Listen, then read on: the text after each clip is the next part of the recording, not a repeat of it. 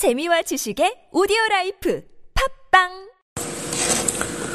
네, 말씀은 시편 4편 1절로 8절입니다. 내 의의 하나님이여 내가 부를 때 응답하소서. 곤란 중에 나를 너그럽게 하셨사오니 내게 은혜를 베푸사 나의 기도를 들으소서.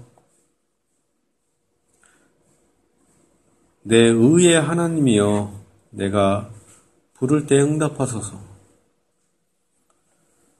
근데 여기서 의의 하나님이여 할 때 나의 의보다는 하나님의 의죠. 근데 하나님의 의는 어떤 의냐? 선물로 주시는 의입니다. 나를 의롭게 하시는 하나님, 나를 의롭다고 여겨주시는 하나님의 의라는 것입니다. 원래 하나님은 의롭죠. 그렇지만 그 의는 여기서 말하는 의는 어떤 의예요? 우리에게 선물로 주시는 의, 자비의 의, 우리를 의롭다고 해주시는 사랑의 하나님의 의를 의미합니다. 이 의는 하나님의 자비에서 얻을 수가 있는 것입니다. 우리는 무엇을 구할 때 그의 거저 베푸시는 선하신 의지를, 선하신 뜻을 의존해야 합니다. 내 의의 하나님이요. 하나님은 좋으신 분이라는 거죠. 내가 부를 때 응답하소서. 곤란 중에 나를 너그럽게 하셨사오니 내게 은혜를 베푸사 나의 기도를 들으소서. 딱 보면 하나님은 좋으신 분이시고 자비로우시다라는 거죠. 그렇기 때문에 응답하신다.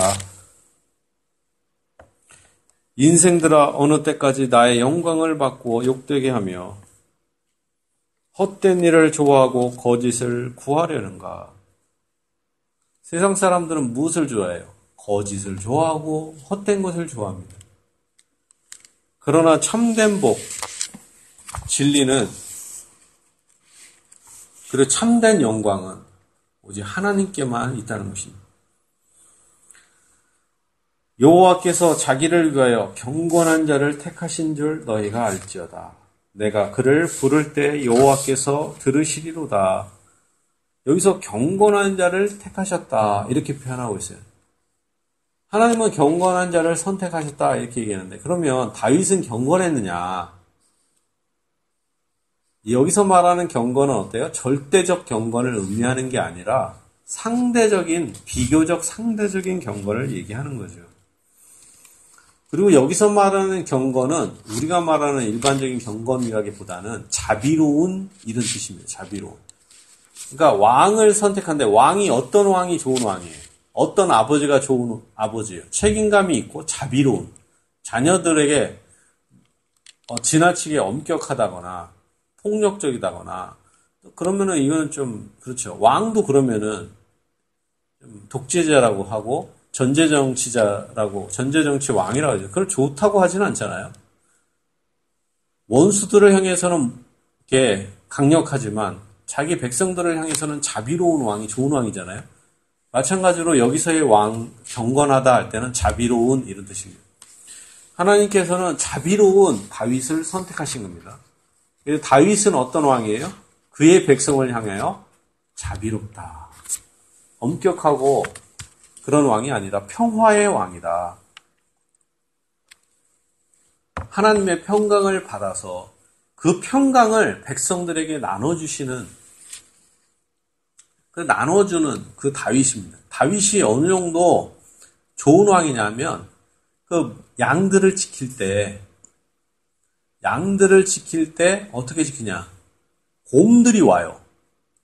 곰들이 양을 딱 물어요. 곰이 어느 정도냐면 오늘날의 곰은 인터넷이나 TV나 이렇게 봐도 엄청 무섭습니다. 곰이 한 대 이렇게 앞발로 딱 따기를 쩌면 기절한다거나 날아가요. 곰은 엄청 빠릅니다. 곰이 느린 게 아니라 속도가 장난 아니에요.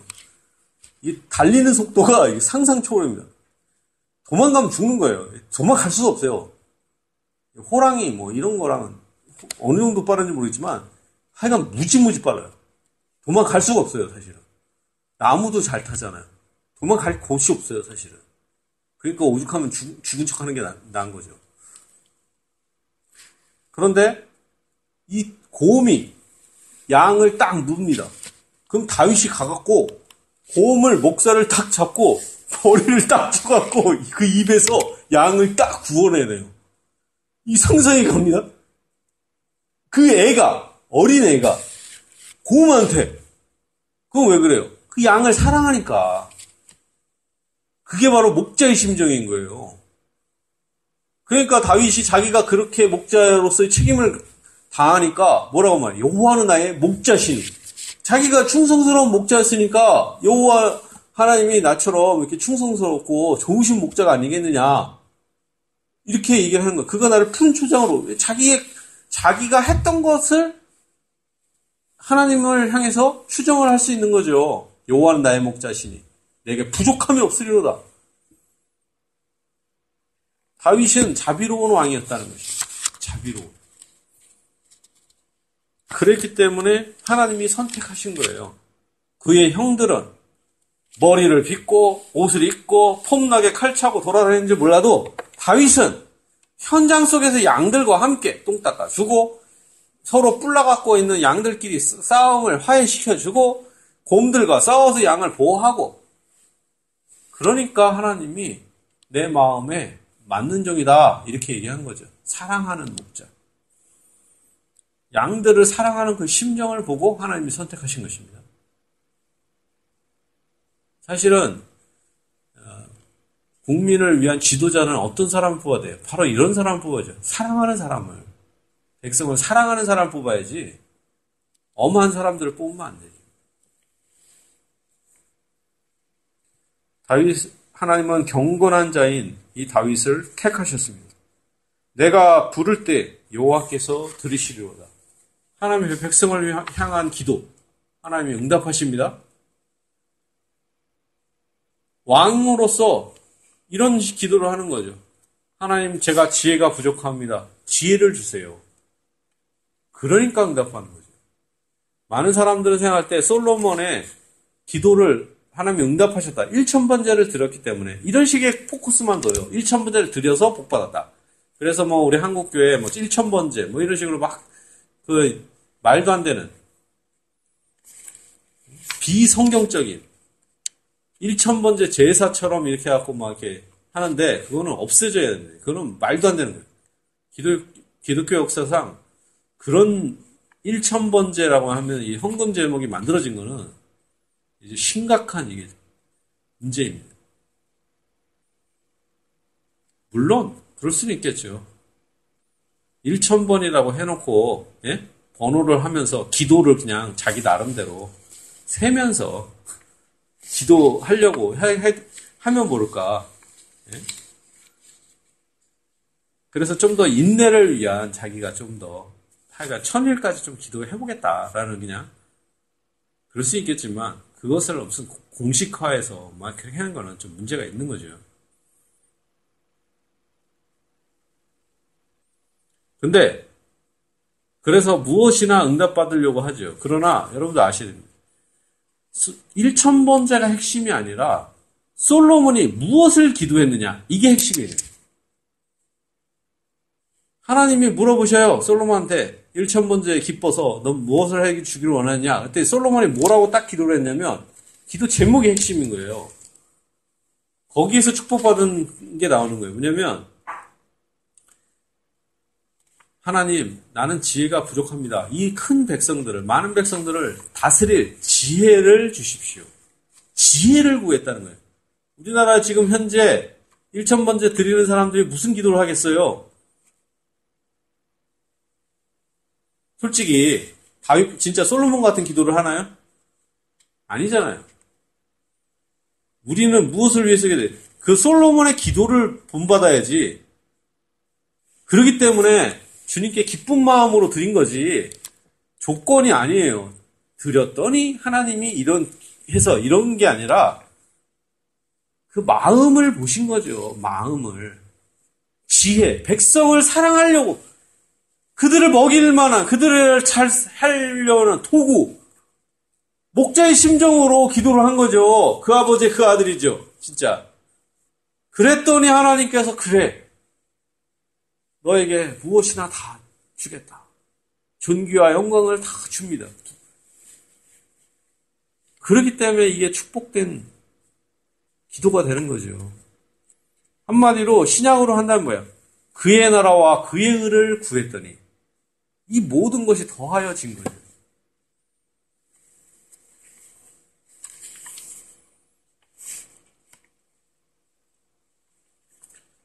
여호와께서 자기를 위하여 경건한 자를 택하신 줄 너희가 알죠. 내가 부르, 그를 부를 때 여호와께서 들으시리로다. 여호와 하나님께서는 택한 자에게 그의 왕에게 그의 기도를 들어주십니다. 예수 그리스도의 기도를 들어주시고 교회가 하는 경건한 기도를 들어주십니다. 하나님의 영광을 위한 기도를 들어주시고 또한 호의를 베풀기로 작정한 자에게 계속적으로 보호하시고 그의 강구를 들어주시는 것입니다. 4절입니다. 너희는 떨며 범죄하지 말지어다. 자리에 누워 심중에 말하고 잠잠할지어다. 우리가 범죄하지 말아야지. 우리가 기도 응답 받을 때까지 우리가 사실은 여러 가지 고난과 환난이 와요. 그러면 낙담할 때가 있잖아요. 낙담. 예? 신앙생활에서 가장 큰 위험이 뭘까요? 낙담되는 거예요. 낙담. 죄를 짓는 것보다 더 큰 게 뭐예요? 낙담. 예를 들면 보세요. 목사가 됐습니다. 목사 되기 전에 많은 사람들이 신앙생활을 해요. 아, 좀 더 신앙생활을 좀 열심히 해보고자 리더가 되고 구역장이 되고 집사가 되고 장로가 되고 그다 나중에 좀 더 하니까 어떻게 해요? 목사가 되고 싶은 사람이 있어요. 목사가 돼서 열심히 합니다. 특히 이렇게 개혁주의적으로 순수한 복음을 증거하려면 더 좁은 길이죠. 어떻게 보면 좀 되게 폼나는 것 같아요. 열심히 했습니다. 근데 목사가 됐는데 교인이 안 와요. 그리고 경제적으로 어렵습니다. 그럼 뭐 어떤 문제가 생겨요? 낙담돼. 아유 진리를 외치고 해봤는데 난 너무 힘들어. 하나님의 축복도 주시지 않는 것 같아. 그럴 수 있는 거 아닙니까? 하나님 나를 버리셨나? 난 주를 위해서 했는데. 아무도 안 알아줘. 그럼 어떻게 돼요? 실망하죠. 많은 사람들이 정치를 하다가 한 당에서 한 당으로 막 옮기고 막 이런 사람도 있잖아요. 그런 경우가 있어요. 난 이 당을 위해서 충성을 다 했어. 근데 안 알아줘. 그럼 다른 당으로 가고. 어떤 조직이나 다 그래요. 난 이것을 충성을 다 했는데. 낙담되면 어때요? 절망하고. 그렇지만 우리가 아셔야 됩니다. 하나님은 이 낙담되는 것도 보신다. 그때 어때요? 절망하게 되죠. 그때 범죄하지 말아요. 심중에 누워 말하고 잠잠. 그때는 기다려야 합니다. 기다려야죠. 그리고 더 기도해야 될 것입니다. 5절입니다. 의의 제사를 드리고 여호와를 의지할지어다. 다윗은 자기한테도 말하는 거죠. 나는 여호와를 의지하겠습니다. 환난 당한, 당한 그의 백성들아 여호와를 의지하자 이렇게 얘기를 하는 거죠. 어렵고 힘든 순간에도 의지하라 이거죠. 다윗은 지금 도망자예요. 이 문맥상. 다윗은 도망자예요. 의지할 곳이 없어요. 예배도 참당에 드리지 못해요. 예루살렘은 누가 차지했어요? 다윗의 적들이 거기서 거창하게 예배를 드리고 있어요. 그러면 그 오케스트라를 비롯한 관현 악단과 하나님께 영광 들은 찬송을 빵빵빵빵 드리는 것 같아요. 근데 그 예배를 받아주셔요? 안 받죠. 그러나 다윗은 쫓김 받은 자로서 예배도 잘 드리지 못하는 것 같아요. 그렇지만 하나님은 다윗과 함께 하셔서 순수한 예배를 받아주신다는 것입니다.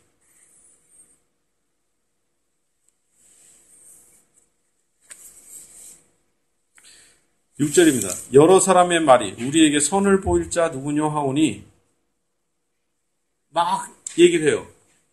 여러 사람들이 말해요. 우리에게 선을 보일 자 누구냐? 다윗에게 과연 하나님이 선이 나타나냐? 좋은 게 나타나냐? 야, 이제 다 끝났다. 쟤는 버림받았어. 아니, 착하게 살면 뭐해? 아유, 어쩔 근본 없는 인간은 어쩌면 저기, 어떻게 왕이 되고, 왕, 어떻게, 그거 내가 그럴 줄 알았어. 그냥 천, 원래 천한 것이 무슨 베들레헴 그런 데서 예? 이렇게 그냥 동네도 안 좋고 부모도 안 좋고 그래 어디 근본 없는 것이 그냥 어떻게 왕의 사이가 되고 공주도 했더니 잘난 척하고 왕까지 되더니 역시 그냥 역시 망했어. 얘는 끝이야 이제 이러겠지요. 그러나 어때요? 여호와여 주의 얼굴을 들어 우리를 비추소서. 택한 자에게 하나님의 얼굴을 비춰주십니다. 하나님은 이 세상을 바라보는 게 아니라 택한 왕 다윗을 바라보시고 거기에 빛을 비춰주십니다.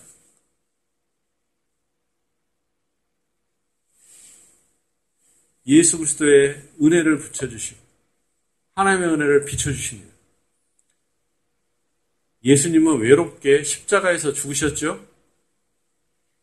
아무도 인정하지 못했습니다. 그러나 하나님은 인정하셔서 그를 다시 부활케 하시고 승창케 하셨습니다. 지금도 고난을 당하는 자가 있고 의를 향하여 고통당하는 자가 있겠죠. 세상이 오히려 그런 사람들을 몰라보고 세상이 왕노릇 하는 것 같아 보여도 하나님은 그들을 향하여 지금도 주의 얼굴을 비춰 주시고 있다는 것입니다. 그러므로 힘든 자들이 낙담하지 말고 주의 얼굴빛을 의지해야 할 것입니다. 7절입니다. 주께서 내 마음에 두신 기쁨은 그들의 곡식과 새 포도주가 풍성할 때보다 더하니이다. 세상은 포도주와 곡식을 자랑하고 재벌을 자랑하고 힘을 자랑해요. 그러나 진정으로 택한 자에게는 여호와 하나님이 즐거움이 되는 겁니다. 내 마음에 두신 기쁨은 우리의 진정한 기쁨은 이 땅이 아니라는 거죠. 8절입니다. 내가 평안히 눕고 자기도 하리니 나를 안전히 살게 하시는 이는 오직 여호와 신이다. 택한 자는 평안히 눕고 잘 수 있어요. 왜 그래요? 하나님이 보호하시기 때문에 하나님이 보호하십니다. 하나님은 어떤 분이에요? 우리의 아버지가 되셔서 택한 자를 친히 보호하십니다. 우리는 힘이 없고 아무것도 아닌 존재죠. 그러나 하나님은 누구예요? 우리의 아버지가 되십니다. 여러분의 아버지가 되셔요. 또한 이 아버지께서 주시는 이 사랑의 빛, 이 아버지께서 주시는 이 기쁨의 빛, 빛 기쁨은 다른 어떤 목표보다, 목표보다 더 뛰어나다는 것입니다. 그럼 우리가 다른 세상에서 다 1등이 되고 싶고 다 우수하게 되고 싶지만 그거보다 더 추구해야 될 건 뭐예요? 하나님 아버지로부터 오는 이 기쁨을 우리가 최고로 여겨야 할 것입니다. 이것이 바로 우리의 인생의 목적이라고 할 수 있는 것입니다. 진실로 여호와 하나님의 이 기쁨, 이 능력이 주의 얼굴빛이 여러분에게 충만하게 임하시기를 예수님의 이름으로 축복합니다.